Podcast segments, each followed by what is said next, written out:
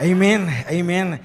What a what a great way to make someone feel welcome. So thank you so much. I want to just thank your leadership, Apostle Peter John and his beautiful wife Josephine, for having us here tonight. And Camilla and I, we're very excited to be here. Amen. Amen. You can feel the expectation in the service tonight. And I know that God has an in season word for you tonight. Amen. So tonight, I just want to thank the, the elders and the leadership, and I just observe all protocol here tonight. And uh, I pray that uh, we can have a great time in God's Word. Amen. Amen. I believe this conference has been running for 10 years already. Wow, that's incredible. That means you, you are part of something really, really great. And the Bible says that even though those who came in at the end, they will receive the same reward as those who started at the beginning. Amen.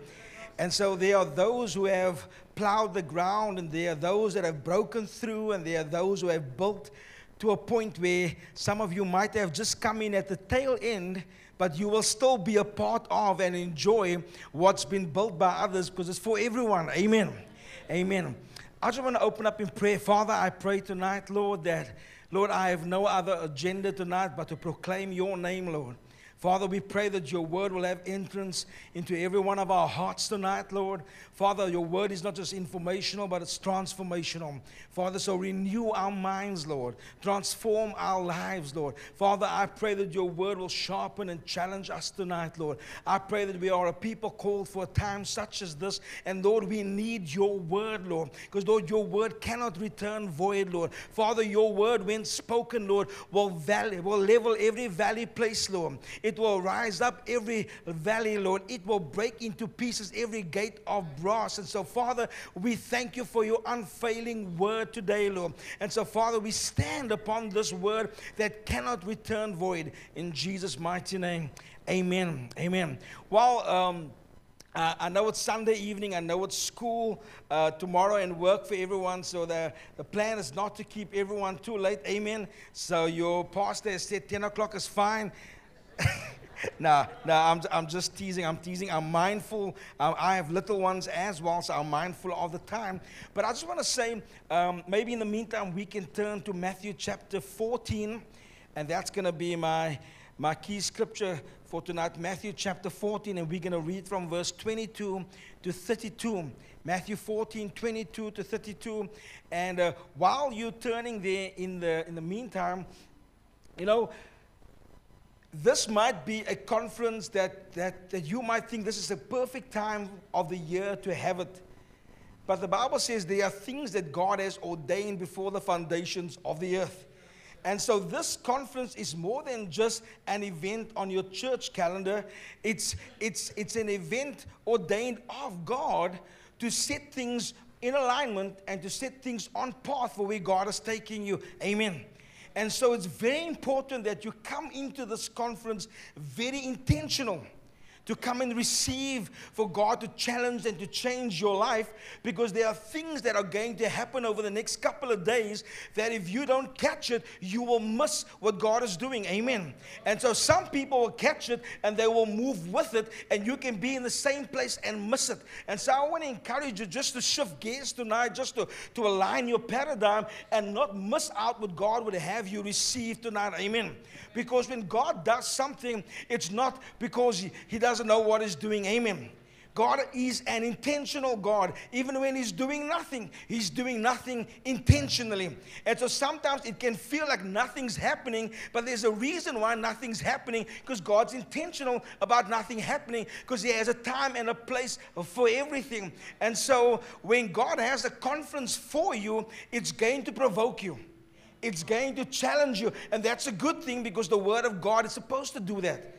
The Word of God is supposed to transform our lives. The Word of God is supposed to sharpen us. And so, just like fire in the Bible, when God poured out fire, it was not because there was no purpose behind it, but there was Moses lost in the wilderness in terms of identity, doing something he was not called to do. There was a greater call upon his life, but he was just going through the motions.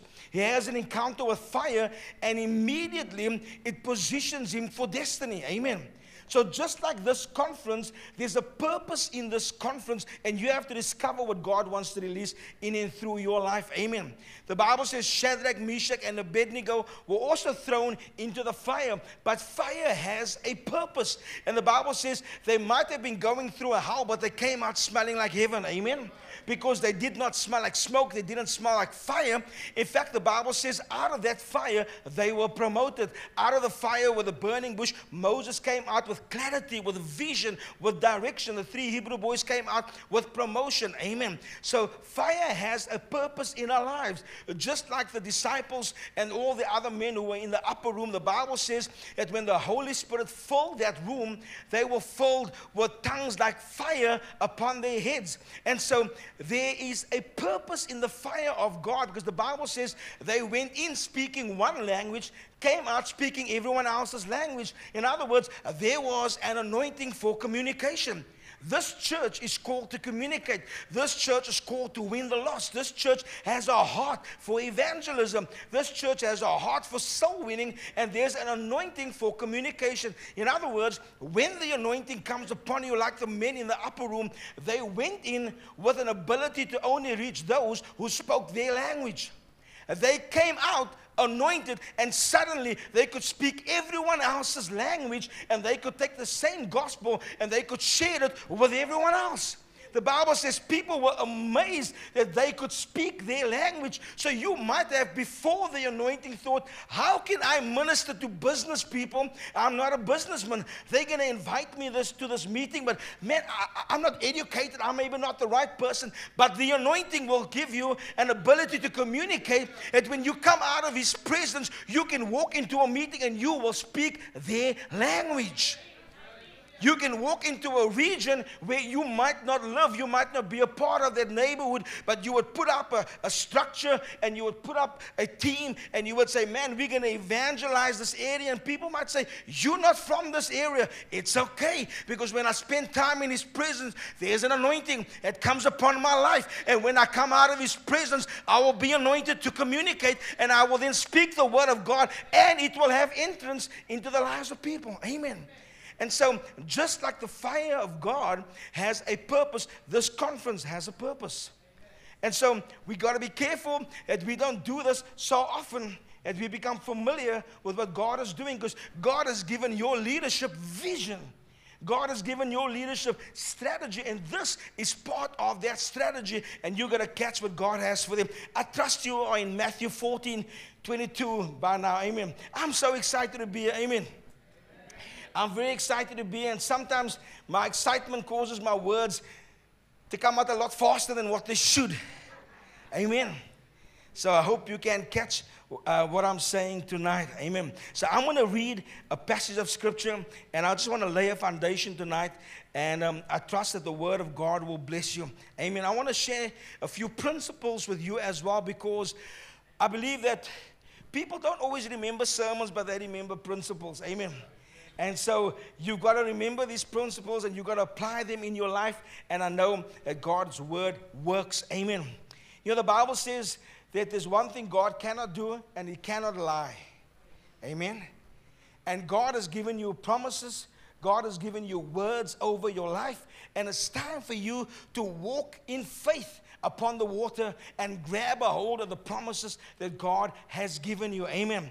Circumstances can make you believe that that word no longer is going to come to pass, that the season maybe has passed. But the Bible helps us to understand in Numbers chapter 23, the Bible says that God is not a man that he should lie. Amen.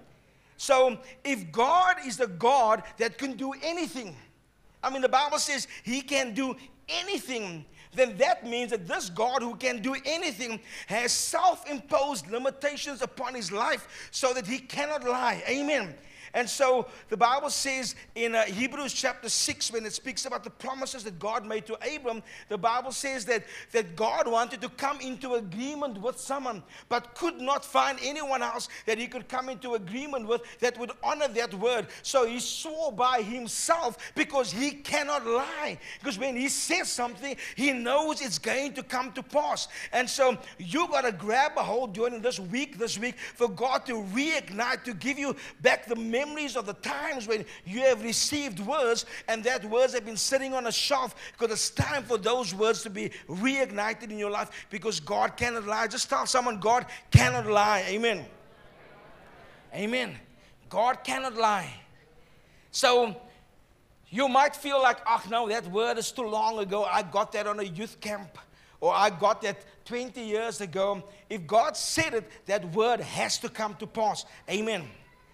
And so God cannot lie. So our circumstances don't change God's word. God's word changes our circumstance. Amen.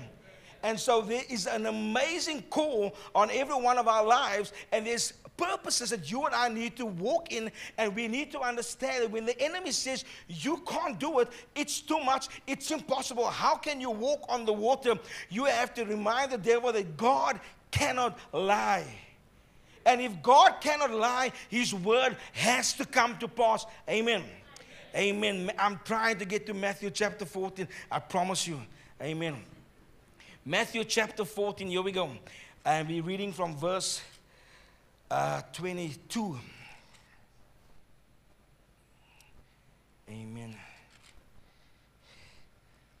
So the Bible says, and I'm reading from the New King James, it says, immediately Jesus made his disciples get into the boat and go before him to the other side while he sent the multitudes away.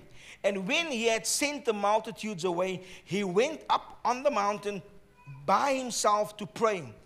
And when evening came, he was alone there. But the boat was now in the middle of the sea, tossed by the waves, for the wind was contrary. Now, in the fourth watch of the night, Jesus went to them walking on the sea. And when the disciples saw him walking on the sea, they were troubled, saying, It is a ghost and they cried out for fear. But immediately Jesus spoke to them, saying, Be of good cheer, it is I, do not be afraid. Peter answered him and said, Lord, if it is you, command me to come to you on the water. So he said, Come. And when Peter had come down out of the boat, he walked on the water to go to Jesus. But when he saw that the wind was boisterous, he was afraid. And beginning to sink, he cried out, saying, Lord, save me. And immediately Jesus stretched out his hand, caught him, and said to him, O you of little faith, why did you doubt? And when they got into the boat, the wind ceased. Then those who were with in the boat came and worshipped him, saying, Truly, you are the Son of God. Amen. And so I want to, to minister from that familiar passage of Scripture tonight that God has called you and I to walk upon the water. Amen. And so it, it's something we're all familiar with, but you don't know it until you're doing it. Amen. You don't know it until you are doing it. So I, I want to go through a, a few principles with you tonight. So stepping out of the boat and walking on water will require your obedience. Amen. Because sometimes the things that God will call you will challenge your intellectuality because you will feel, I'm not equipped, I'm not the right person. They must have made a mistake. Maybe God made a mistake. I don't have the experience. I'm not the man or the woman for this. I'm the wrong person for this particular task. But you've got to be obedient. If you are always going to filter the instruction of God through your flesh and through your mind and through your experiences, you will miss what God wants to do because all He requires from you is your obedience. Amen. And so, stepping out of the boat and walking on the water requires your obedience, not your bravery. Not your bravery, your obedience. There's nothing brave about walking on the water. Amen. Because some people step out and they say, I'm walking on the water and I'm brave and I'm courageous. But if God did not invite you to get out of the boat and to walk upon the water, then if you do that, it's negligent, it's careless. I've spoken to many people and they say, Pastor, I'm starting that business, I'm going to walk on the water. And my first response is, Did God give you a word? Is this the right time to do it? Are you connecting with the right business people because you're going into covenant with someone? Did you hear from God? And they're like, no, no, I'm walking on the water. I said, it's, it's negligent to say it's God if it's not God. because it will affect your household, it will affect your marriage, it will affect your financial situation, and stress will challenge any marriage. Amen. Financial stress will challenge any marriage. And so I will challenge them and say, listen, if you heard from God, I will join my faith with you. But if you did not hear of God, this is not obedience, this is careless. And so you've got to be careful that you don't always say everything is stepping out of the boat if it's not of God. The Bible says Peter got an invitation to get out of the boat. Amen. So Peter wasn't brave, he was obedient. And so you and I, we have to be obedient because you'll be surprised what God can do in and through your life when you're obedient. You'll be surprised. Sometimes God will do great things through people that others would never have used. But because they are obedient, the Bible says God uses the foolish things to confound the wise because of their obedience. Amen.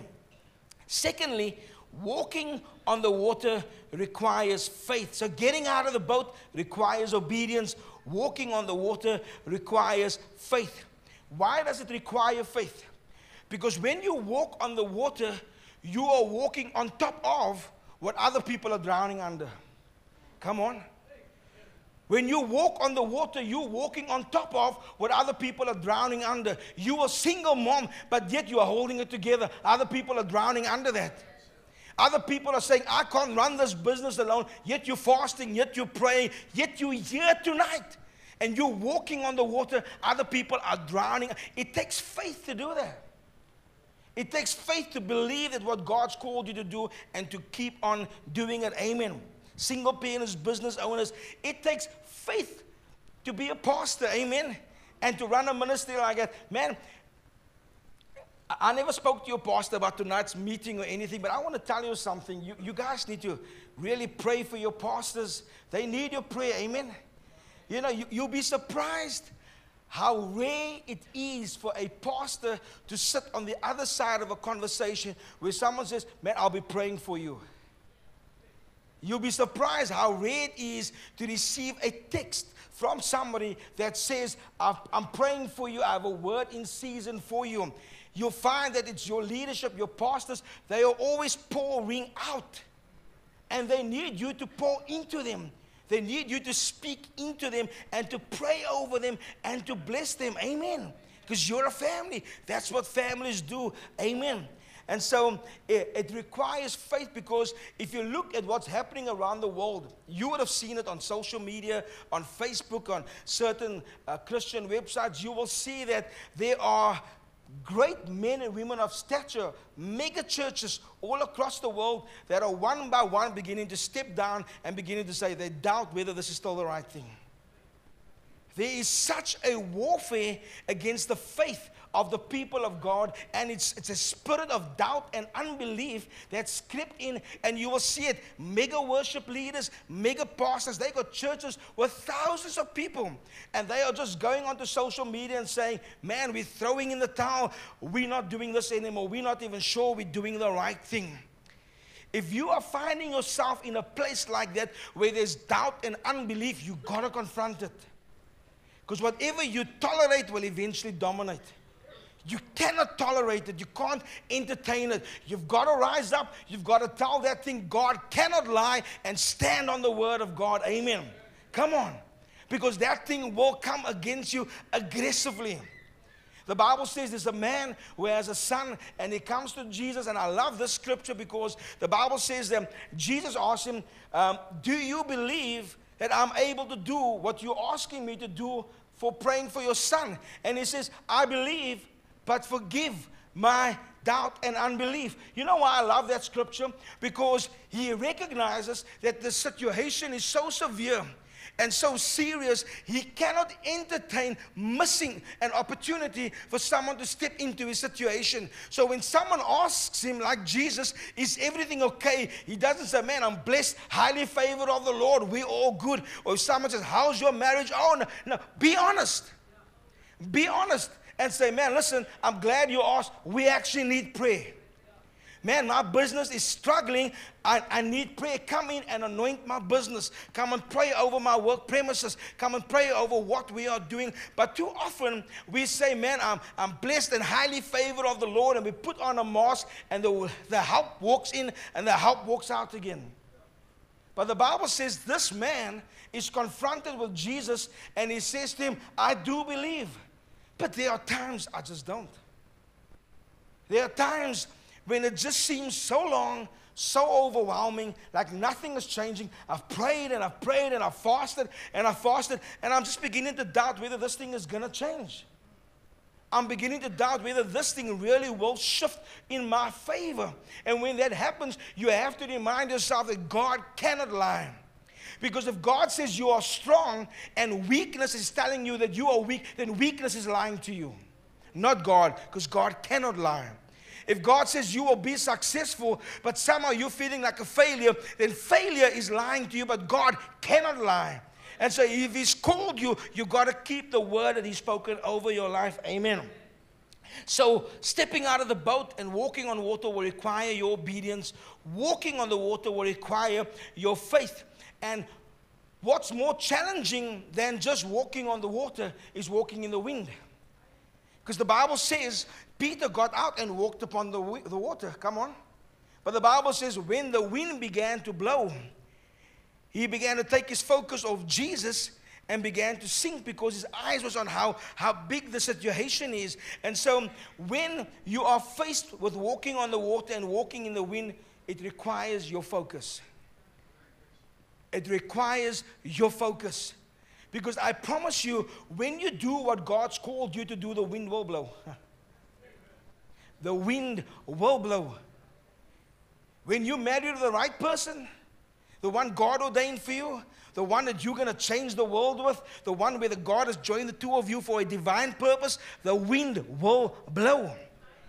When your children finally are coming into the house and they, they're beginning to come into the house of God, the wind will blow. And you got to know how to stay focused when the wind blows, otherwise, you will begin to sink. The next principle is you need to understand the type of ministry that God has planted you in. You need to understand the church that God has planted you in. Because God will not plant you as a boat sitter in a water walking church. You need to know the church that you're in. Because your pastor will provoke you. Not because he's trying to be in your face, but this is your tribe.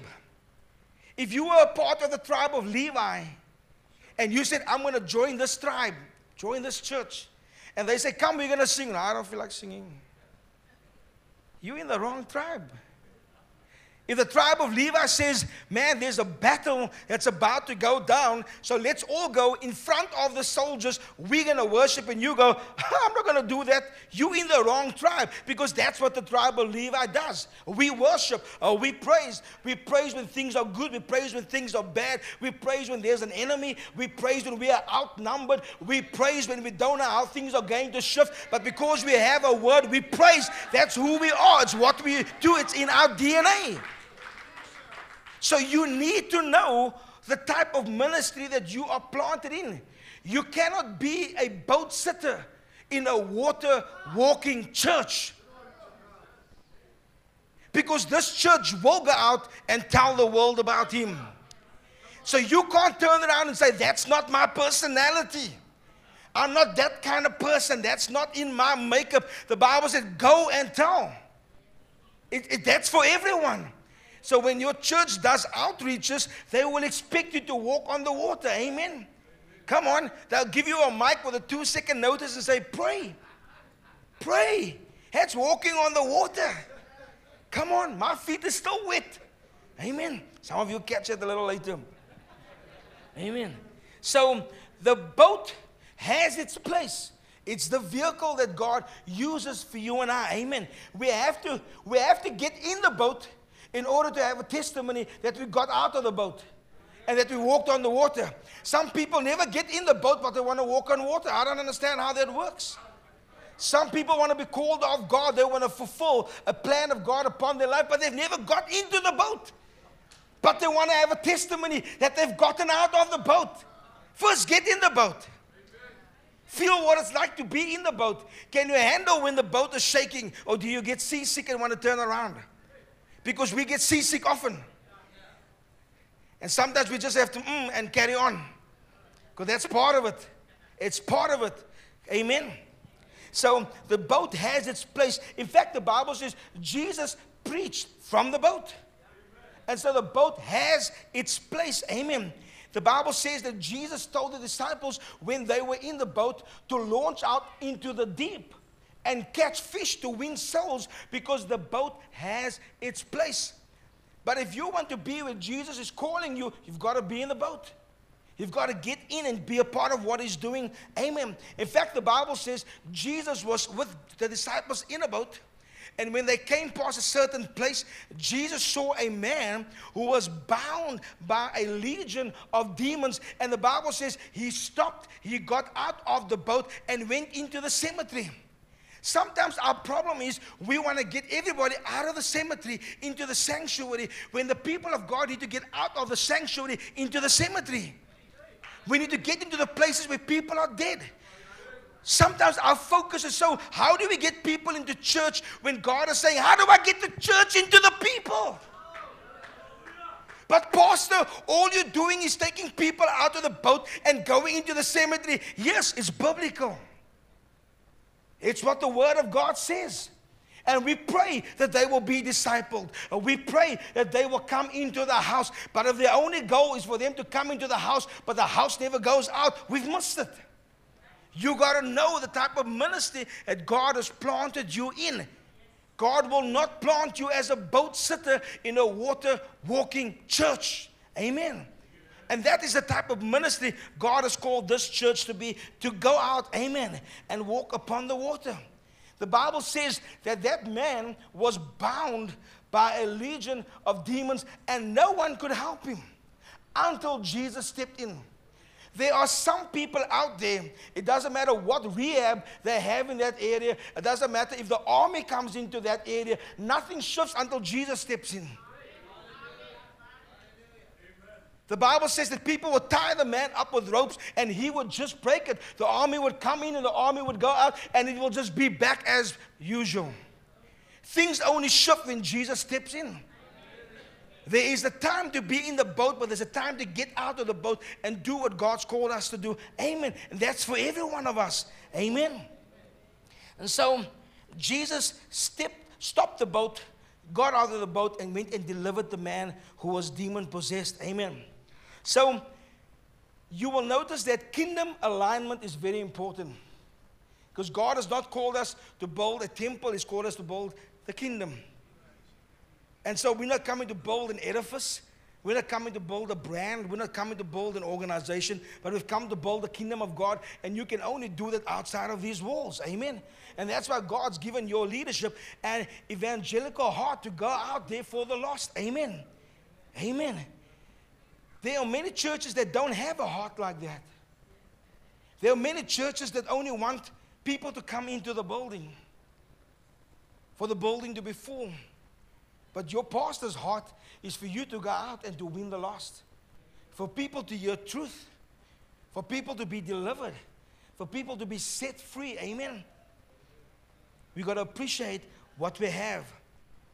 Sometimes we only realize the value of something once it's gone once we don't have access to it anymore. Amen. So, if you want to walk on water, if you want the new wine, you've got to be able to get out of the boat, which is the old wineskin. Because whatever God is going to do over the next couple of days, when He pours out new wine, if you're going to pour that into an old mindset, an old paradigm, an old way of thinking, you will not be able to keep what God's pouring out. A week from now, this would have been an experience and not a life changing encounter. You want this to be an encounter with God and not just an experience with a guest speaker. Come on, you want to be changed by this week and allow yourself to keep. That's why I'm always amazed how people can sit under teaching after teaching after teaching, and yet their lives don't change. Because they enjoy new wine, but they're pouring it into an old wine skin. And so by the time they get home, they've lost what they've just received. And so we have to continually ask the Lord to give us a new wine skin so that we can hold what is pouring into us. Otherwise, we'll lose it. We need to maintain the ground that we have won in the Spirit. Amen. So this conference will provoke you. Amen. Um, I just want to lay a foundation. Amen. We're still good for time? All right. Amen. So getting out of the boat has to be for the right reasons. Hear me this evening. Getting out of the boat has to be for the right reasons. In other words, you got to know your motive. You can't do the right things for the wrong reasons. If you're getting out of the boat because you want to prove something to someone, you're doing it for the wrong reason. You got to get out of the boat for the right reason. You cannot get out of the boat because someone is, is talking about you. People are jealous about you, so you're going to show them wrong. You know what jealousy is? Jealousy is the mismanagement of exposure. God gives us all exposure. And because someone gets the revelation out of that exposure and they grab a hold of it and they go for it, someone else gets jealous. The problem is, God gave everyone the same exposure. The disciples in the boat all had the same exposure, but only one of them got out. When people are jealous of the opportunities that you're walking into, it's the mismanagement of the exposure they've been afforded. And so you've grabbed a hold and said, you never allow people's opinions to cause you to do something or to not to do something. Get out of the boat because God called you, not because you want to prove someone wrong. Not because you're going to prove someone that you can do what you believe God has called you to do. Amen. All 12 of them had the same exposure and the same experience. I want to encourage you tonight that when God calls you to step out of the boat, you need to understand this that going to the next level Elevation, it's not a team sport. When God calls you to step out, you've got to be willing to step out by yourself. When you go to the next level, when you get out of the boat, it might feel like isolation. It might feel that like the people who rode with you in the boat, who rode with you to a certain point, is not necessarily going to be the same people that will go with you to the next level. Amen. Come on. There are times where isolation is necessary. There are times when God separates you so that you can see what's grown within you. Amen. And so if you're feeling isolated, if you're feeling all alone, it's okay. It's not a bad thing. It's not a bad thing. Our problem is, is that because we are human and we expect everything to be humane, when God does not act the way we think He should act, we think God's being inhumane, but we forget that He's not humane, He's divine. He will not think the way you think. He will not operate the way you think he should operate. He does things his ways. His ways are not our ways. His thoughts are not our thoughts. He will do something completely different. Amen. Come on. Amen. So elevation is not a team sport. Going to the next level sometimes means you got to go by yourself. Amen. Another principle is that you cannot want to do what Jesus did publicly, which is walking on water, if you can't do what Jesus did privately, which is pray all night. Amen. The Bible says that Jesus spent the whole night praying on the mountain. Then he only went and walked upon the water. Some people just want to get out of the boat, walk upon the water, and they got no prayer life. They don't know how to pray, but all they know is, Can you pray for me? All they know is, Can I come to you for prayer? They don't know how to go to the mountain for themselves and pray by themselves. And so, if you want publicly what Jesus has done publicly, you got to do what He's done privately. You got to learn how to pray because prayer will bring acceleration in your life. I promise you. The Bible says it took 12 men to row all night to get to the same place that Jesus prayed all night and walked in the morning and got there in a shorter space of time, but because he prayed, he got there faster. Think about it. They rode 14 miles all night. 12 grown men rowing 14 miles. All he did was pray. In other words, some people might work their whole life to run a business. You might start fasting and praying, and your business might grow at the same pace or even faster, not because of your experience or influence in the market, but because of your prayer life. It accelerates things that you're able to get to the same place where other people are, but they have toiled all night. All you've done is prayed all night. Sometimes we don't understand why we have all night prayer meetings. Because sometimes an all night prayer meeting or a time of fasting and prayer can accelerate things so much faster than trying to do it in the natural over three to six months. So, what you do in your own strength can take a long time. takes a whole lot of people to get you there. But when you pray, you can get there by yourself faster just because of prayer. God has given us tools to build our lives with, but if we don't use it, we'll miss what God wants to do in and through our lives. Amen. When you get out of the boat, you must be mentally prepared to get up and over certain things. You know, when you're sitting in a boat, the first thing you got to do is you got to get up. Once you get up, you then have to get over the side of the boat in order to get out of the boat. It's exactly the same. If you want to do what God's called you to do, you got to be willing to get up and get over certain opinions, certain criticisms, certain statements that people say. You can't tell me that there are 11 other men sitting in the boat with strong opinions. These are strong men, tax collectors, fishermen, they got some strong. In fact, there's two brothers that thought that they were so cool that they could ask their mother to speak to Jesus, whether they could sit on his left and his right. These were men with strong opinions. You want to tell me that 11 of them saw Peter stand up and they just said nothing? They saw Peter get out of the boat and said absolutely nothing. I'm sure they said, Sit yourself down. I'm sure they said, Who do you think you are? Sit. Because what he's doing is a reflection of what they're not doing. His faith is a reflection of them not being obedient to the call of God. So they'd rather have him sit and step out. You got to be careful that when people begin to criticize you and say, Why are you joining the choir? Why, why are you joining? Why, why, why are you getting involved in church now, suddenly? Why, why are you now? Oh, you're so friendly with Pastor now. Oh, we saw, you know, why? You got to be willing to get over all of those comments and do what God has called you to do. Amen. If you don't, you'll stay in the boat. If you don't, you will allow their opinions to hold you back from where God has called you to be. It's no different for many women in ministry. Some people will say, Why start another church?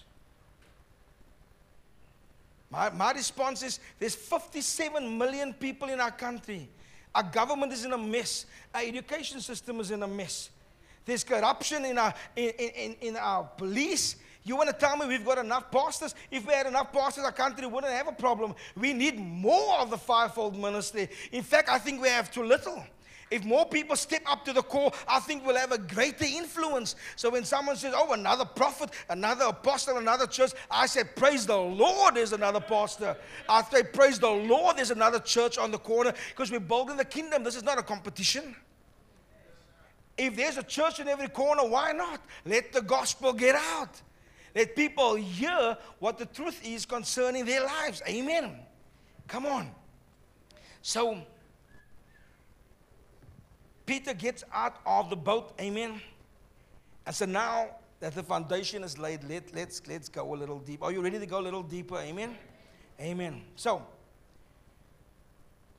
so now we understand the whole boat scenario. We understand why it's so important for Peter to get out. We understand all the things Peter had to overcome just doing that few verses. Took a whole lot out of his life to accomplish those things. Amen. But I want to say the following to you that your location within your generation will influence your interpretation of what God is saying. In other words, a generation is like 20 to 40 years. It's like, it's like a timeline like that. And so, where, depending on where your location is, your age within that generational gap will, will influence how you interpret something. That's true. If I look at older folk and, and who's, who's been in the word a lot longer than younger folk, they are a lot more secure in the word.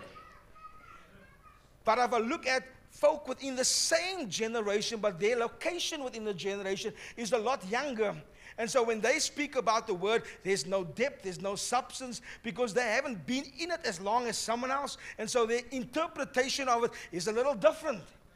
Come on. So I'll give you an example. In, just, just in the natural, I'll give you some examples. If, if I say the word apple, a lot of the older folk will think of a fruit. If I say Apple to the same audience, but to a younger group, they think iPhone, they think iPad, they think laptop because that's what Apple means. You know, because it's not Android, that's what they think. And so the same word has a different interpretation for a generation, but depending on your location, it will uh, give you a different interpretation. Come on. And so that's true. So, for example, I'll give you another one. If I just put this out in the atmosphere and I look at my shirt and I say buttons,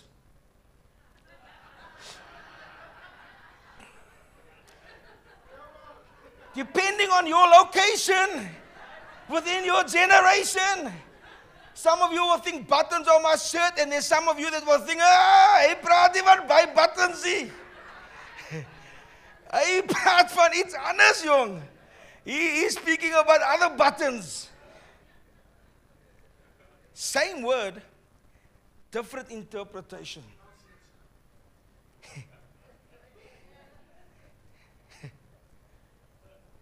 You know, you, you, tell someone the word duidelik, and they'll think that means clarity, transparency, it means something is amazing. But someone else will think it means, oh, that, that, that's, that's awesome. You know, that movie was duidelik, you know, it's the same word. And so the reason why I'm saying that is because I want to speak about maintaining what you've obtained. But sometimes, depending on your life experience and what you've been exposed to, sometimes the word maintain can have a negative connotation. Because people will say, oh, he's just in maintenance mode. Come on. He's not pioneering, he's not building, he's just maintaining the current vision. So somehow maintaining, or the word maintain, has somehow received a negative definition. But for the purposes of tonight, I want us all to be on the same page that I don't want the word maintain to have that type of, of definition tonight. Amen. For the purposes of tonight, I want the word maintain to mean that, that you are able to keep, you're able to retain, you're able to, to, to hold what you have obtained. You can maintain it. Because so many people obtain things, but they can't maintain it. They, they come on, they, they, they obtain their freedom from drugs but they can't maintain it. They obtain peace after God has ministered to them, but a week from now, they don't no longer have their joy and their peace. And so it's not just the ability to obtain things, but you need to have the anointing and the ability to maintain things. You've got to keep it. You've got to keep your salvation. You've got to keep your walk. You've got to maintain your marriage. You've got to maintain the things that God has given you victory in and over. Amen. So when we look at this passage of Scripture, Matthew chapter 14, our key passage for tonight, we are comparing two people walking on the same water. You know why? Because many times people will say to me, But you don't know what I'm going through. You don't know my circumstance. Well, my response to them is Jesus and Peter walked on water, but guess what? I don't think it was the wind. I don't think it was the water because it was the same water. Jesus walked on the same water. Jesus faced the same wind. The difference is how Peter handled those same conditions. And so it's not so much what we're going through, is are we able to maintain what we have in order to go through what we're going through? And so Peter only walked a few steps. He didn't walk a whole lot of steps. The Bible says he just walked a few steps. His walking was temporary, it wasn't permanent. Sometimes we meet people like that. They, they, they, they, they, they, they come for counseling, they, they, they come for direction, the Lord touches them, they get delivered, and they, they, they, their marriage is it's great for a season. It's temporary, but it's not permanent. And so sometimes we're able to obtain something, but we can't maintain it. We can't keep it in our lives after we have received it. So we can see that his walking was temporary, not permanent. His walking was seasonal, not eternal. His walking was inconsistent, not consistent. Peter had the ability to obtain it, but he did not have the ability to maintain it. The Bible says the minute his ability to, to not maintain it was exposed, he began to sink. He began to sink. Amen. So, I know some of you are probably thinking right now, I'm being a little bit harsh on Peter. I mean, if you think about it, out of the 12, he was the only one who got out of the boat. You know, why am, I, why, why am I giving Peter such a hard time? You know, at least he did something no one else was doing, you know. And so Peter got out of the boat, 11 others stayed in the boat. Peter was able to, to walk a few steps while others didn't even try to walk a few steps. Why am I being negative? I'm not being negative. The truth is that I would be doing Peter a disservice to measure his success against the dysfunction of the other 11. You see, that's the problem. We always say, but I did it. At least I did it. They didn't do it. The problem is you're measuring your success by someone else's dysfunction. Jesus never called us to measure ourselves amongst one another. If you ever wanted to measure yourself, Peter had to measure himself against Jesus. That was the standard, not the 11 in the boat. But sometimes the only way we, we, we have peace about the decisions we made is that we tell ourselves, at least I tried, they didn't even try. So I'm okay for quitting. I'm okay for giving up. They didn't even try to get involved in the ministry. I at least tried, so it's okay. I've done it. I've worn the t shirt. I've given it my best, but it's all right. You're comparing yourself against the wrong people. You will always feel successful if your comparison is a dysfunction of someone else. Your comparison has to be Christ. And that's when you measure if you are able to maintain what you have obtained. Amen. And so the goal of a water walker is not to be better than the disciples. Your goal is never to be better than the next person. Your goal is never to outdo the others in the boat. Your goal is to compare yourself to be more like Jesus. Come on. Because if your comparison is always a dysfunction of someone else, you will always feel, but I'm doing better than them. I come to church more often than them. You know, I pray uh, in the, in the Holy Ghost a little bit longer than them. Amen. I, I prophesy a little bit better than them. But you're comparing yourself to the dysfunction of someone else. If you want to compare yourself, compare yourself to the standard. The standard is Christ. He won souls. He flowed in the gifts. He raised the dead. He prayed for the sick. He went out, fed the multitude. He called them in. And so that's the standard. But it's so much easier to feel better about ourselves for not doing something when we compare ourselves against the dysfunction of someone else because you'll always look better. You'll always look as if you're doing a better job than the next person.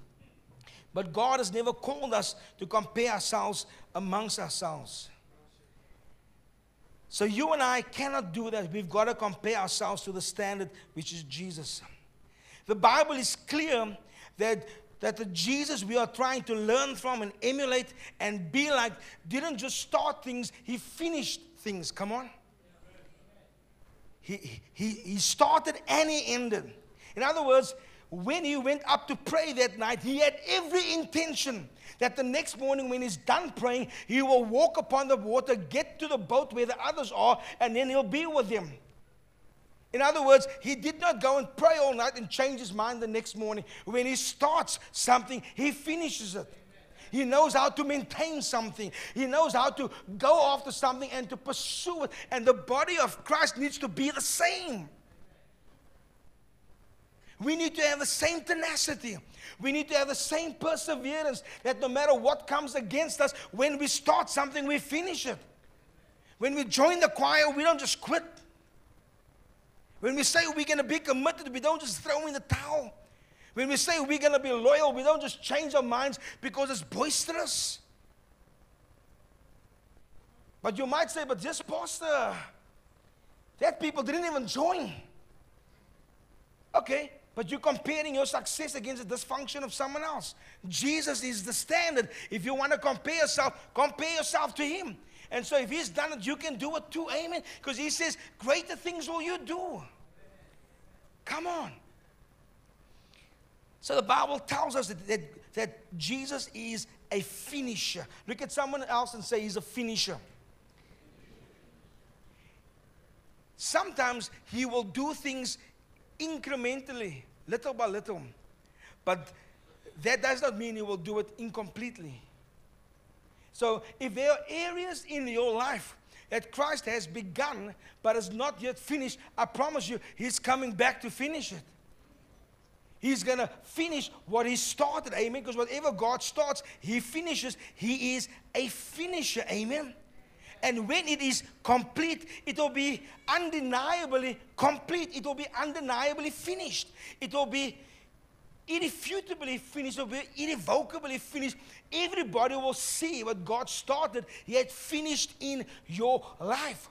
But you've got to be able to maintain what is given you so you can receive the finished product. Amen. So once something is finished, it can't be unfinished. Because God cannot lie. Once God has done something, it cannot be undone because God cannot lie. Once God has blessed you, someone's words wrapped up as a curse hasn't got more power than the words released out of God over your life because God cannot lie. So sometimes people will say, but you don't understand what they've said. I, I hear you, but their words don't have more power than the words of God over your life. So, whose, whose words are you having more faith in? The word of God or their word? As far as I know, God cannot lie.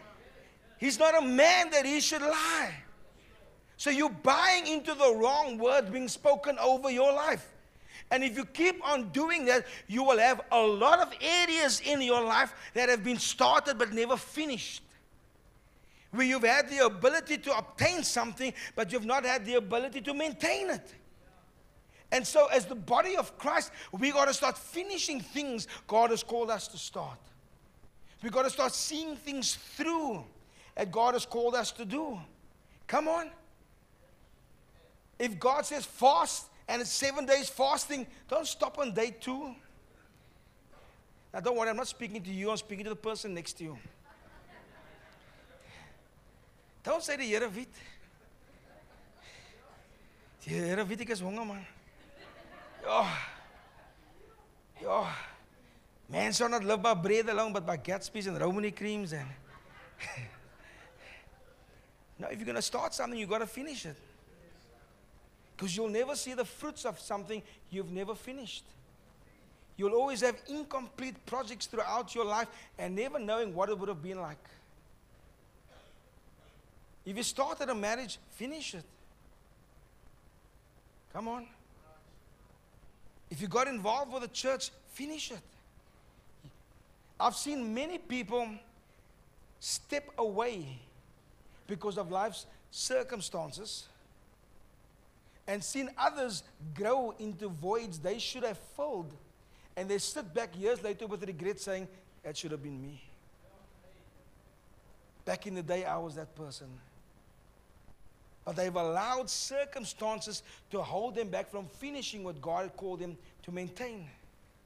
I want to tell you tonight that if God has given you things in your life, prophetic words, promises, if there are things that's been released over your life, then you need to pursue it. Too often people say, you know what, that thing, that season is past. I'm too old for those things. That's a lie of the devil. There's no age restriction or age limitation on God's words coming to pass in your life. We've got to start being mature about the things God has called us to. It's got nothing to do with your age. Maturity has got to be with, with your ability to be responsible. If God has placed certain things upon your life, gifts and talents, you've got to be responsible with them. You've got to grab a hold of them and go for it. Amen. I'm almost finished, don't worry. Amen. Look at someone and say, God is a finisher. Amen. So when God opens up a door, nobody can shut. The word of God says so. So they might dislike the door that's been opened for you, but they can't shut it because a door that God opened, no man can shut. Amen. Because God is a finisher. If God has opened up a door for you and your company is going through retrenchments, don't allow what's happening in the natural to affect what God has spoken over your life. Because others might be retrenched, but you've got to tell yourself, no, not me. God cannot lie.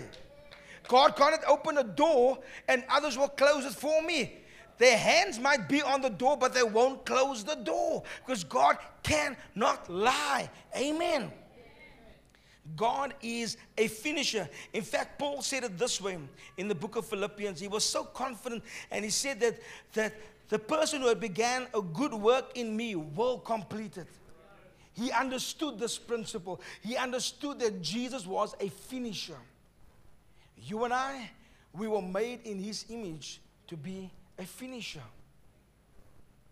You and I were made to resemble the same DNA that's in his life and to finish things that you and I have started. Amen.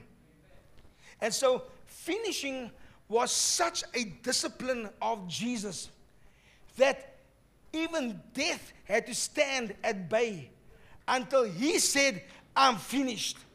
Not even death could take his life until he was finished with the thing he started. And so, even though death was ready to destroy him, death had to wait until he was finished. And when he was finished, he said, It is finished. That's the authority God has given you and I. And so there are things that will come against your life to stop you from finishing what God has called you to finish, but you have an authority. You have an anointing. You have an ability to tell something to stop until I've done what I've been called to do. Come on, amen. Because you are a finisher the same spirit that was in Christ that caused him to be a finisher is in you. Amen. You are a finisher. Amen. And if the one who is our example and the one who we emulate is a finisher, then you and I too are a finisher. Your mouth, it's a mirror of your heart. And the Bible says it this way that out of the abundance of the heart, the mouth speaks. Amen. And so it's important for you to fill yourself with the affirmations of God's words. I want you just to say this after me. Say, The grace to finish is falling on me. Come on, just, just say it with some conviction and persuasion. Say, The grace to finish is falling on me. Come on, say the anointing to finish, is falling on me. Amen. So you got to go home and you've got to look at some of the things that you have started and have not finished. What courses you have begun but have never complete. What counseling you have started but have not seen through to the end what things you have committed to God that you will do, but you've given up halfway through that and say, God, I'm going to finish what I said I was going to start. Amen. Amen. I'm going to ask somebody just to join me on keys as, we, as I come to a close. Amen. Amen. Can I give you a tip? You know, when a pastor says he's about to close, it's just to get everyone's attention again. It's true. When you stand up here, you see everybody's faces. You see them where they hearing the airplane they're hearing this and they, they're thinking about the food that's at the home and they're wondering, is the kids finishing the lunch and are they going to keep some chicken for me? You know? And so the pastor will say, I'm about to close. Everybody goes, it's just to get your attention. But don't worry, I am about to close.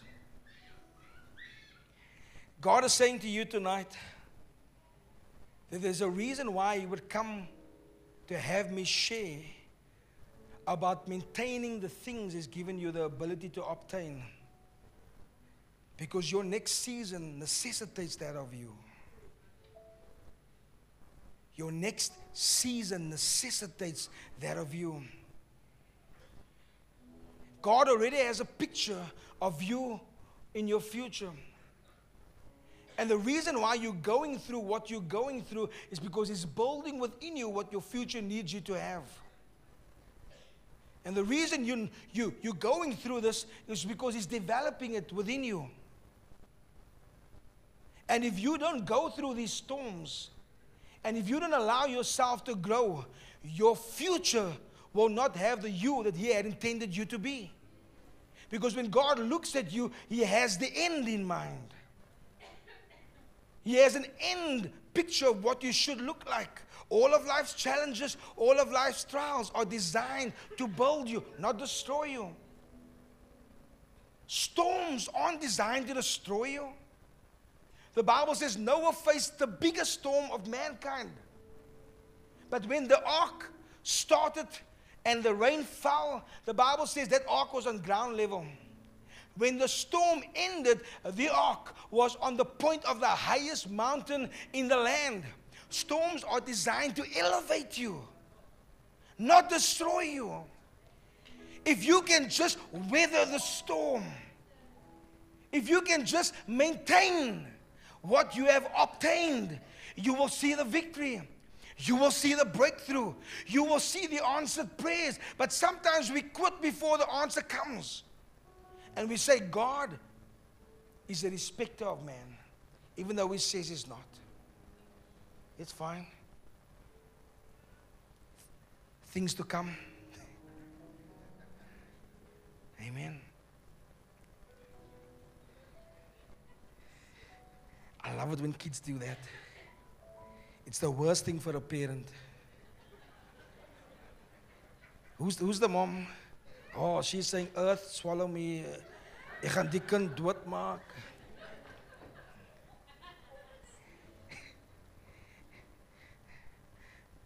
It's like they pull them aside at nursery school and they teach them just how to do that. Because they won't do it when the church is empty. They do it when, when everyone's focusing. It's okay, mom, don't worry. We all have kids, we know what is love. In fact, Jesus said, Bring them to me. So it's fine.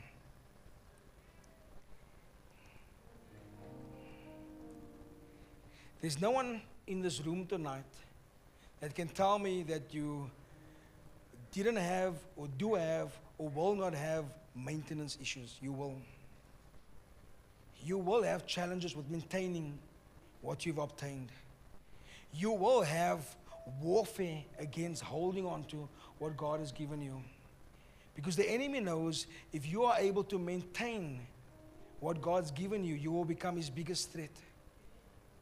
If you look at the areas that you decided to start but did not finish, it's probably the biggest areas God was going to have influence in and through your life. But you didn't follow through, so now you'll never know. But this conference has to provoke you. God's word has to challenge you. You have to get involved. You have to apply yourself. You have to remind yourself, I have an anointing. I have an anointing. Because the anointing upon your life can survive anything. I promise you. The Bible says when there was a flood, the flood destroyed the whole of the earth. Everything was destroyed.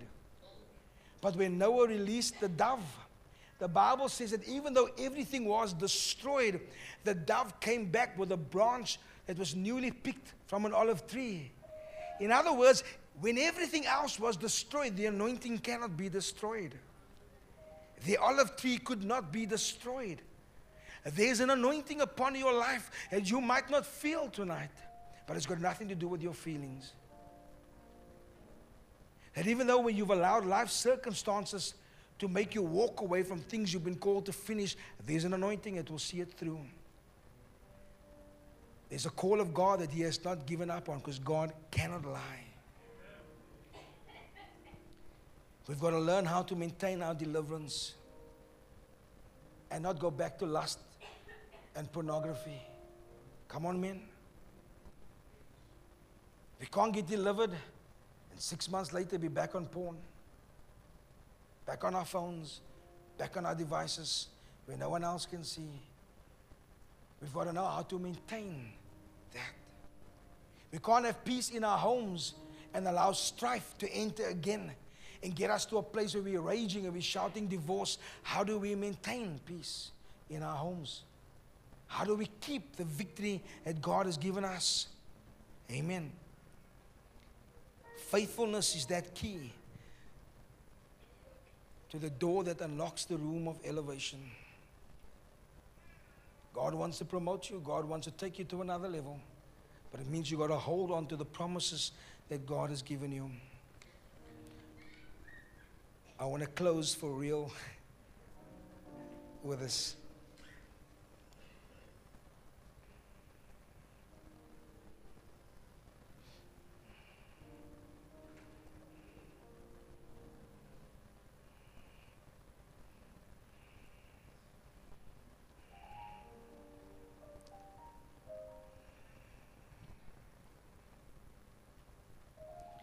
You know, as we find ourselves in the service tonight,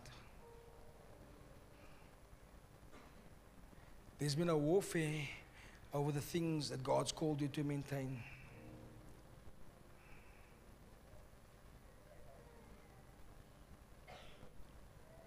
Some of you, you're at a breaking point right now.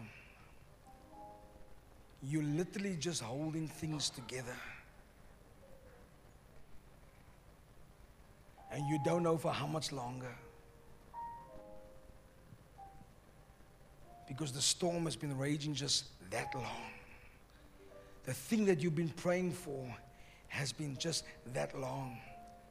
This message has nothing to do with discipline. Because some people can discipline themselves and go to gym every day and look like Arnold Schwarzenegger. But they can't maintain other things in their life. If it was discipline, they'd be able to apply the same principle in every area of their life. There are some things that is a spiritual warfare. It has nothing to do with discipline. It has to do with an attack against that which God has given you the ability to obtain, like your deliverance, like your freedom, like your peace, like your joy. That you find the enemy coming and taking from you. Tonight I've come to pray with you. For those of you that need prayer, for those of you that find yourself in a place where you are struggling to maintain what you have. I want to tell you tonight, you would not be the first one. The Bible says when Moses took the people out of Egypt and found himself in the wilderness, he had so much pressure on him. You know what pressure is? Anybody been through pressure? Anybody got more bills to pay than salary? Anybody? More, more mouths to feed than food? Pressure.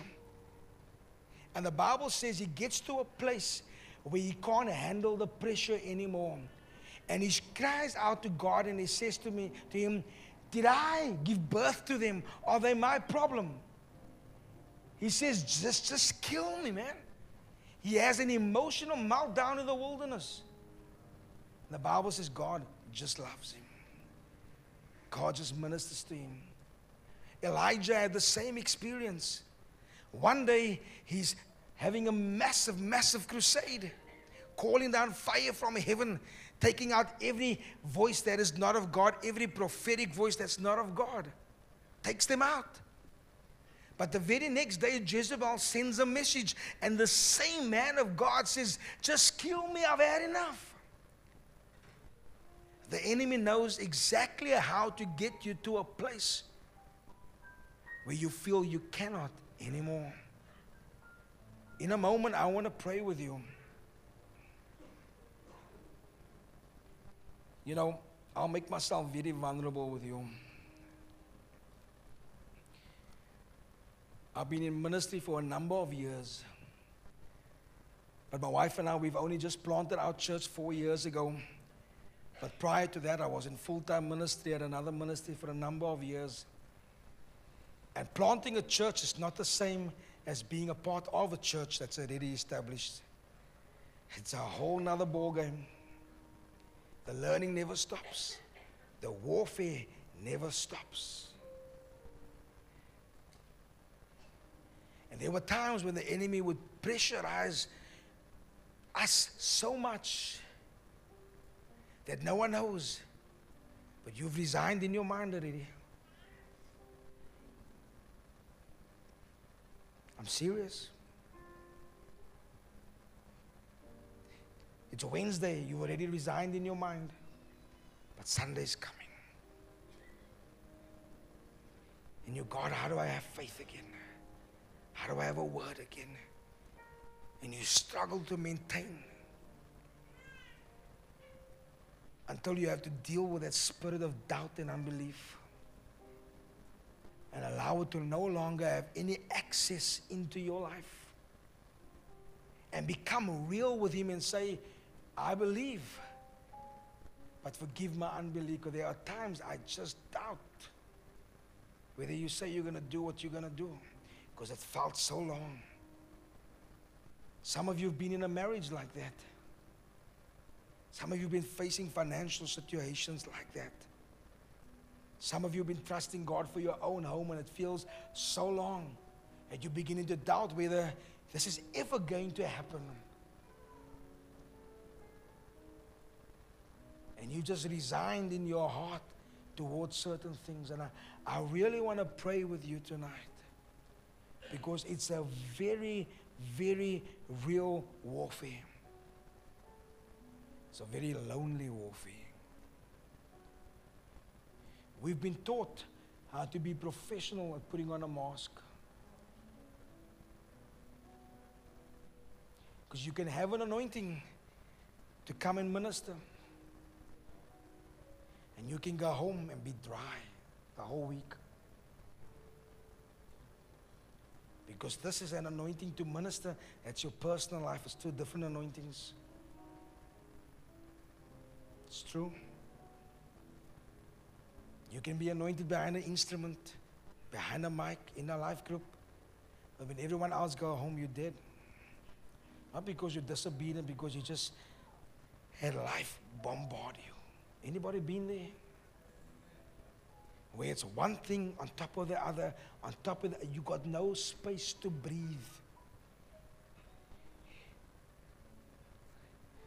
And you're ready to throw in the towel. But God cannot lie. Before I pray for them, we've been speaking about getting out of the boat.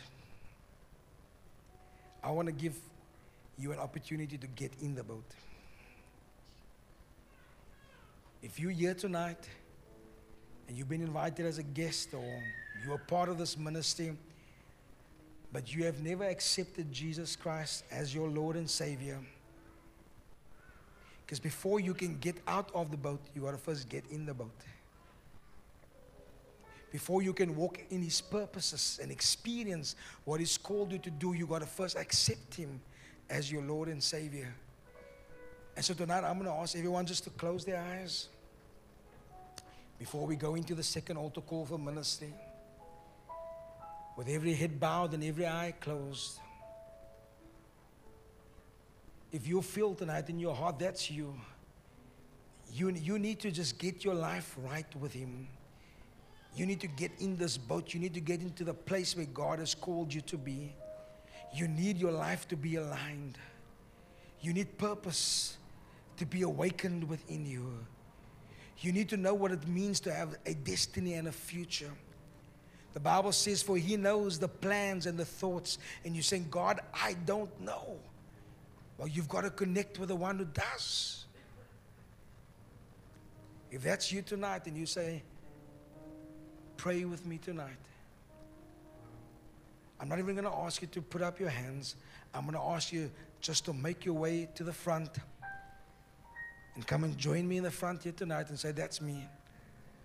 I want to accept Jesus Christ as Lord and Savior of my life. I need to realign my life. Doesn't matter how old or young you are tonight, if that's you, I want you just to come. We're going to take a few moments. We're not going to rush because someone's life hangs in the balance. Father, we thank you right now, Lord. Father, we come against every voice that would come against the plan of salvation. Father, we come against every strategy and device of the enemy to rob anyone right now of their breakthrough right now. Father, we thank you, Lord, in this hour, in this time together, Lord, that you have ordained this moment, Lord. And so, Father, we pray right now for your word to have access and influence. Come on, if that's you, you can just come and join me.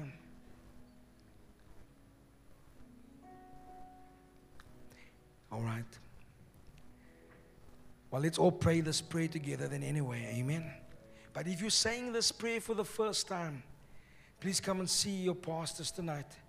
Come and see the leadership tonight and say, Man, I didn't have the boldness to come to the front, but I did say that prayer. What's the next step? How do I maintain what I've just obtained? How do I keep my salvation? Come on, let's close our eyes right now. You can pray after me. Say, Heavenly Father, I come to you tonight and I repent of all of my sins. I ask you to forgive me. Lord, come into my heart and be the Lord of my life. You said in your word that you died for me. So from this night forward, I choose to live for you. Right now, I am forgiven, I am accepted, and I am born again. In Jesus' mighty name, amen.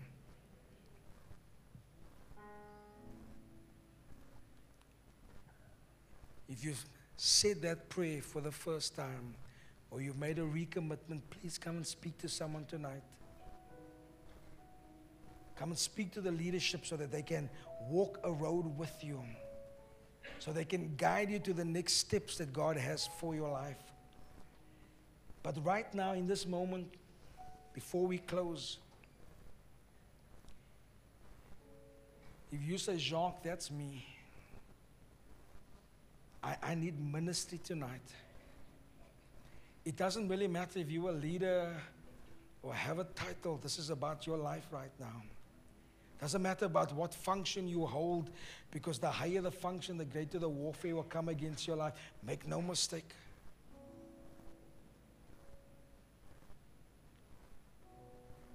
if you felt coming into the service tonight that there are things in your life that you just don't know anymore how.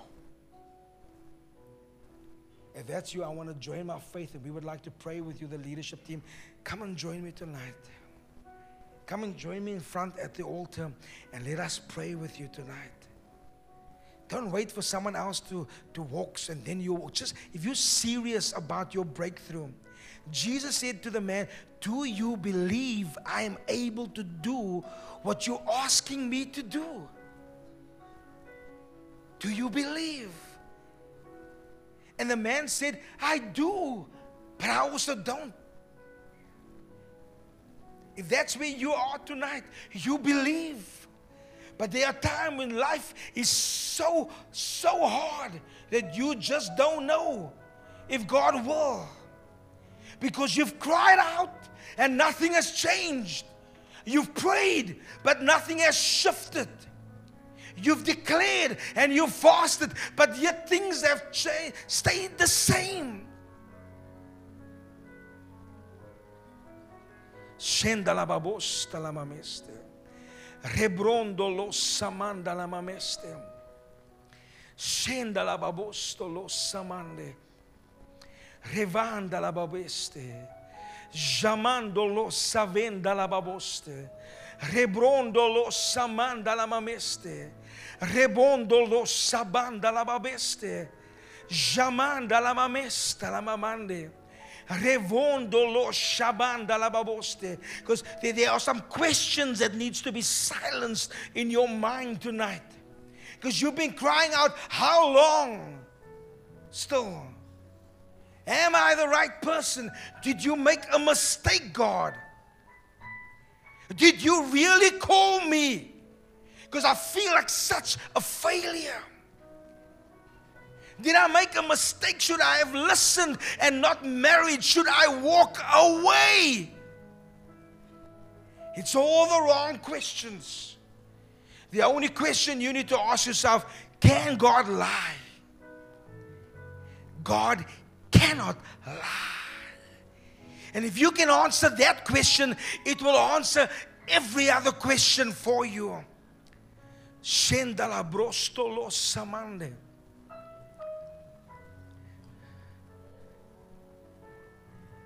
Shendala babondo lo samanda la mameste.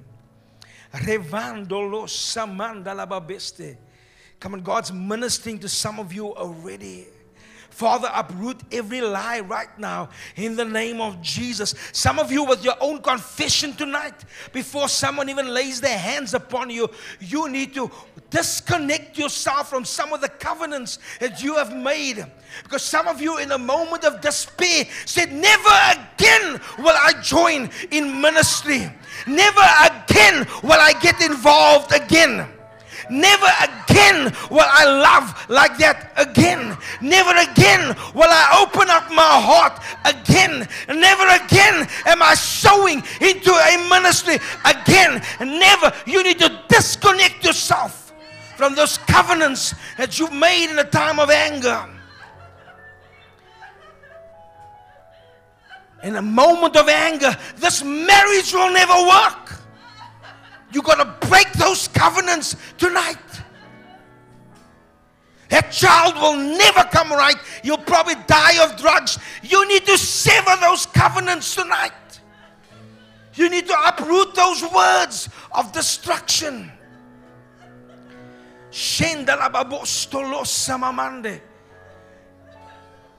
You will not stay in debt forever.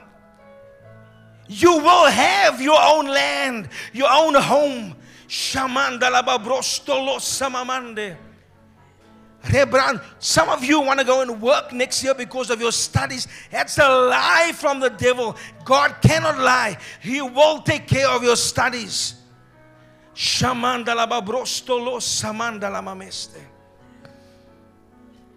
Father, we pray tonight, Lord. I'm going to ask Apostle Peter John just to direct the ministry. I'm going to respect the, the house and how Apostle Peter John does it. But right now, with every hand lifted right now, come and allow the Holy Ghost to minister to you afresh.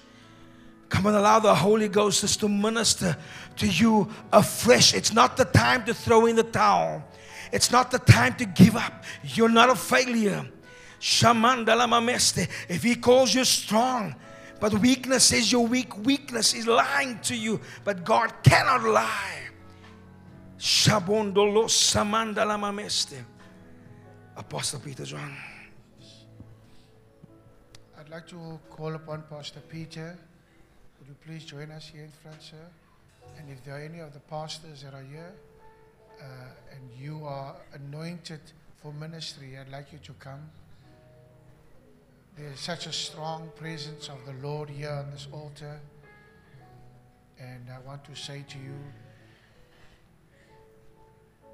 yes, take this moment. I said this morning, this is an operation. You are being operated on. God is shifting things in your mind, possibly in your spirit. God is transforming you. Yes. Allow the precious Holy Spirit. Let Him touch you. Uh, I just sense that there may be others that would like to come. Please come. Come quickly.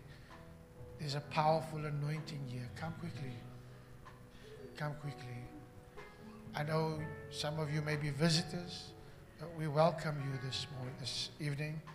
Uh, trust the Lord to touch you tonight before we're going to rush off and pray for people, we just want the Holy Spirit to do His work. We just want the precious Holy Spirit to do His work. We've been praying about this meeting for some time. Laverne said earlier, we fasted, and this is now the moment for God to work. So I invite you to come. We're not trying to pull you away from your church. We will never do that but your life is important. This word that was spoken, I believe the man of God, it was as though God Himself was speaking. He spoke from the throne of God. And I want to invite you to come. Please come. Please come. Don't feel embarrassed. We respect you. If you're a seasoned man or woman of God, please come. Take this, grab this moment, this kairos moment. Grab this opportunity and allow the Lord to touch you. Yes. I'm going to ask the man of God to pray, and he's going to be praying, but you must allow the Holy Spirit to touch you. Yes. Allow him. Father, tonight we come, Lord. Father, these are your sons and daughters who you've called by name, Lord. Father, you've placed your anointing upon their lives, Lord. Father, you've pulled them out of darkness, Lord. And Father, you know the storm that has been waging against their life, Lord. Father, you know the torment that has come against their mind in the middle of the night when no one else is there, Lord. And the enemy just lies to their mind, Lord. Father, you know the thoughts of suicide, Lord. You know the thoughts of divorce, Lord. Lord, you know the, the thoughts of throwing in the towel that has been coming up and coming up and coming up in their mind, Lord. Some of them have gotten to the place where they said, I'm beyond the embarrassment of people. I'm just doing it now. I don't care what anyone else is going to think. I'm just going to do it because I cannot any longer. No one knows the storm I'm going through. I don't need another counseling session. I'm just done. I'm done. I'm, I'm tired of showing grace and forgiving 70 times 7. Nothing changes. But God has stepped into your situation tonight. Revanda la babosta la mamende. Remanda la baboste. And you shall maintain what God has given you. You shall not lose this battle. Father, we thank you tonight. There's an anointing, Lord, to break the yoke of bondage, Lord. Father, there's an anointing tonight to uproot the lie of the enemy. There's an anointing in this place tonight, Lord, to shake loose every shackle, Lord, to shake loose every bondage to the flesh tonight, Lord. Father, I pray every agony, every despair, every pain that has come against every son and daughter of yours tonight, Lord, every sense of abandonment, every sense of rejection, every sense of I'm not good enough, Lord, goes in the name of Jesus.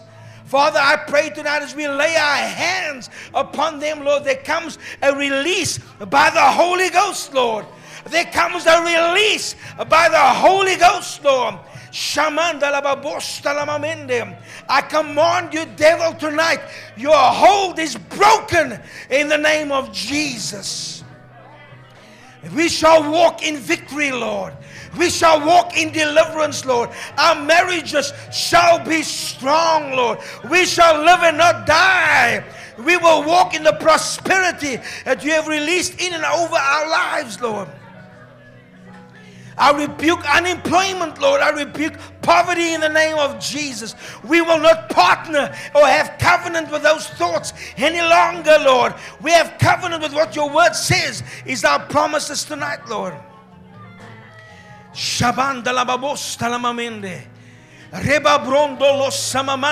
An anointing to break every yoke of bondage, Lord. Father, every warfare against the mind, Lord, every torment that has come against the mind, Lord, we break it in the name of Jesus.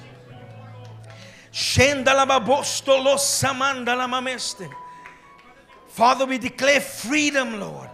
We declare freedom tonight, Lord. Jabondolo samandala mameste. Revondolo sabandala mameste. Shendala babostolo samandala mameste. Shamandala babostolo sabandala mameste. Just wait until someone prays for you. Don't leave. Stay in His presence because in His presence there's fullness of joy. Shendala babostolo samande. Come on, God is restoring marriages tonight. Come on, God is restoring the home tonight. Come on, God is restoring husbands and wives tonight. God's restoring your ministry tonight. You have been called. You are gifted. You are talented. For God has called you for a time such as this. Shendalababos talamamende. Father, you heal every broken hearted right now, Lord. If you're sitting at the back, begin to pray. If you're in the audience, begin to pray. Begin to connect your faith. Pray in the Holy Ghost. Pray the word of God. Oh, Freedom in the name of Jesus. A deliverance in the name of Jesus. You're a finisher, Lord. The work you have begun, you are faithful to complete, Lord. I command sickness to go, Lord. I command cancer to go in the name of Jesus. If He's begun a work in you, He'll complete it. Shamamanda lababoste. Rebabondo lababesta lamamende.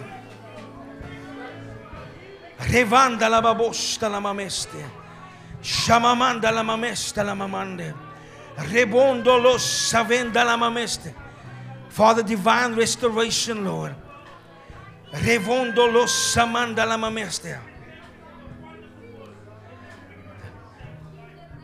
Get your breakthrough. Don't leave. Let him do a finished work in you. Shavanda la baboste. Even if you stay a little longer, let him do a finished work in you. Revondo los sababanda la mameste. Jebabondo lo samanda la mameste. Revondo lo shabanda la baboste. Jamamanda la mameste. Father, release your fresh fire tonight, Lord. Release your fire tonight, Lord. Release your fire tonight, Lord. Let it be shut up in their bones, Lord. Remando la babeste. Let the fire of God begin to destroy every lie of the enemy, Lord. Oh, revondo lo shamande. Father, we uproot every wrong covenant spoken in anger, Lord, spoken in hurt, Lord. Shendalababosto lo samande. Revando lo shavenda la baboste. Revondo lo shabanda la mameste. Senda la babosta la mameste.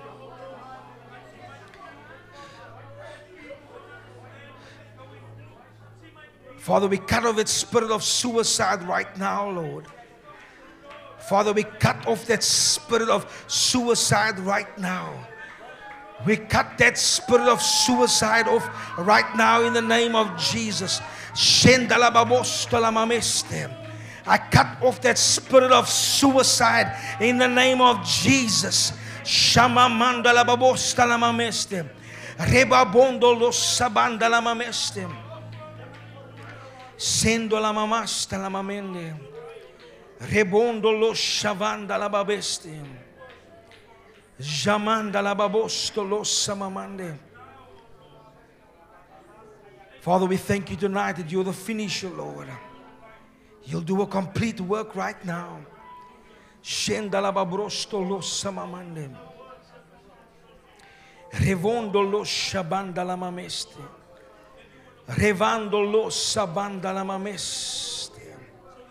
Father, we declare promises and prophecies shall come to pass, Lord. Father, we pray that folk will begin to move from prophetic announcement into prophetic fulfillment, Lord. They'll begin to walk in those promises, walk upon the water, Lord. Shabonda la babresto lo samamande. Revanda la babosto lo samande. Shenda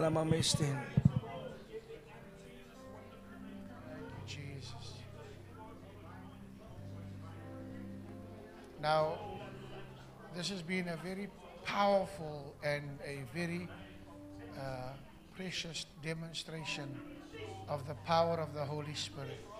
And if we are children of faith, then we must walk in faith and we must believe as we trust God when He creates opportunities like this. Uh, I want to be careful in the presence of God especially when we are dealing with holy things, I want to be very careful. I want to say that there is not a person in this room that God does not love. He loves us with an everlasting love. And I feel the nudge and the, the urgency to call uh, that maybe you've fallen and you've got up, uh, but you've fallen again, and you got up and you've fallen again. And you say, What is the point? Let me just tell you that my life and everybody else's life is a story of grace. We did not deserve it, but God, in His, because He's such a good Father, and because He's such a good God, He is willing to give us grace. You see, it's grace that keeps me. And many of you have been told, you're not going to make it with these born again people. You're not going to make it. But I want to say to you tonight, it's been almost 32 years that God has carried me. And I've been through the highs and lows of life, just like, like most of us. But what I've come to learn is that when you trust the grace of God, then you will find out that the grace of God will carry you. It will help you.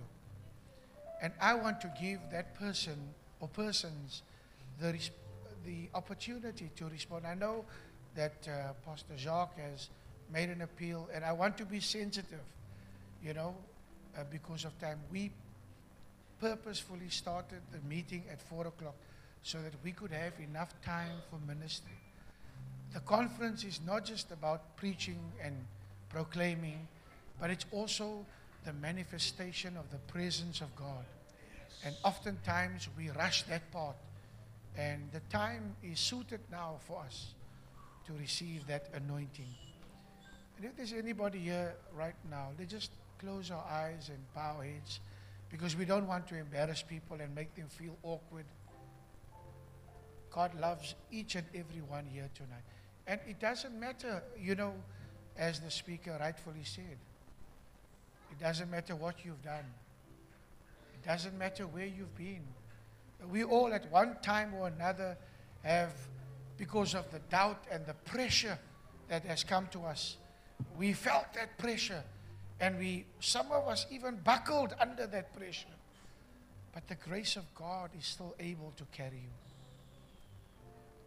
There are wonderful stories of people's lives, you know, where grace was released uh, for us. And can I ask you, while every head is bowed and every eye is closed, I'm not here to embarrass you. I just want to pray with you. I want to give my life to the Lord. Is there anybody here this evening? Just where you are. You know, Christ never hid when he called people, he always called them publicly. And he asks you, Will you publicly make a stand for me? Will you publicly be counted and step up and say, Lord, I'm weak. I fail you. But one thing I know I have a desire to serve you and to honor you. Is there, is there such a person here tonight? I'd like to pray with you, just where you are. You know, we can't put any expectations on you. You know, the Bible says, He who began the good work in us it is He who is faithful to complete it. And so, is there anybody here tonight? Tonight is your night. This is your moment. Now is the acceptable time. Today you have heard His voice. Now allow Him to touch your life. Is there anybody here tonight? Just where you are. You can, while every head is bowed and every eye is closed. I just want to be sensitive to the precious Holy Spirit who is nudging me to do this. Is there anybody here tonight? You can put your hand up. People are closing their eyes and bowing their heads. You can do that right where you are. I've done this for many years, and I've seen how God has done amazing things in people's lives where they responded also at an hour like this. Is there anybody here tonight? I'd like to pray with you. God doesn't want you to hide and cover, but God wants you to come just as you are. I'm going to ask for the last time is there anybody tonight? I said to my sister uh, yesterday when uh, Michelle, she left for Dubai and we dropped her off at the airport. And uh, I said, You know, I've been praying for your family for 25 years. I've been praying for the salvation through the Operation Andrew for your family. And I said to her, I said, Because I have prayed for 25 years, I believe that your children will not die. None of your family will die. You know when they will die? When they've made their peace with God. You see, God honors the prayer of the righteous. Just last night, when we dropped her off in the day, I said to, her, uh, to his father, to Edgar, I said, You must talk to Craig. You have to speak to Craig. Please speak to Craig today. This morning, I got the report that Craig was shot twice. He was shot through the thigh and shot through the foot. Imagine if that bullet had to hit his head, he would be gone today. But because God loves him, God loves people. And I want to tell you, it does not matter what you have done. It doesn't matter with who you've laid or what you've tasted and what you have smoked or drugged. What I do know is that the grace of God is more powerful than your sin. The grace of God, where sin abounds, there my grace abounds even the more. God is willing to meet you on your challenge. Is there anybody for the last time? Raise your hand. Yes. Here's a young lady. God bless you. Could, could I get one of the young adults quickly? Please? Thank you. Thank you. Lead this young girl to the Lord. Is there another tonight? I just feel that that nudging of the Holy Spirit. He does not want that any should perish, but He wants you to respond. Feel free to come. The invitation is for all. Come just as you are. Come just as you are. Come and give your life to the Lord. You see, who He keeps in His hand, no one can snatch you out of His hand. God loves you tonight. And we're not trying to broke here. We're not trying to work up your feelings. But this is an important call for every human being that we have to come and make our peace with God. Yes. Oh, this is wonderful. This is beautiful. When one sinner comes to the Lord, there's a rejoicing in heaven, there's a celebration in heaven. And sometimes, I don't know, but we celebrate so well with our Springboks. But angels are rejoicing at a greater level, a greater capacity, because they have an understanding what it means when a sinner discovers the grace of God. That particular experience, no angel have experienced, but man does. And their hearts are so happy. And God the Father is rejoicing when one comes to the Lord. Can we give the Lord a mighty clap? Yes.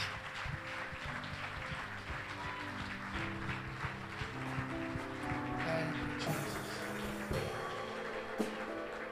What is her name, Laverne? What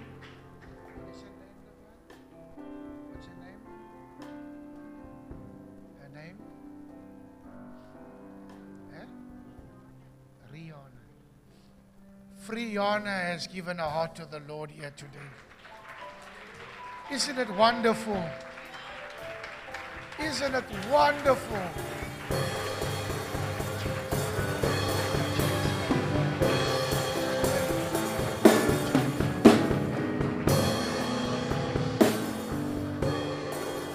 Wow. Wow. Tatum, will you take Rihanna with you? Laverne needs to just wrap it up here for us. God bless you, my dear. God bless you, Rihanna. Friana. Wow. Come, Laverne. Come, you need to wrap it up. Amen. Everybody, would you stand to your feet? And we're going to do a physical um, expression of what happened here. I want you to put your hand on your tummy. And I want you to pat your tummy. And say, ek is nou lekker dik geëet. Did you feast on God's word tonight? Didn't God just show off tonight? Amen? We have really feasted on the word, Pastor.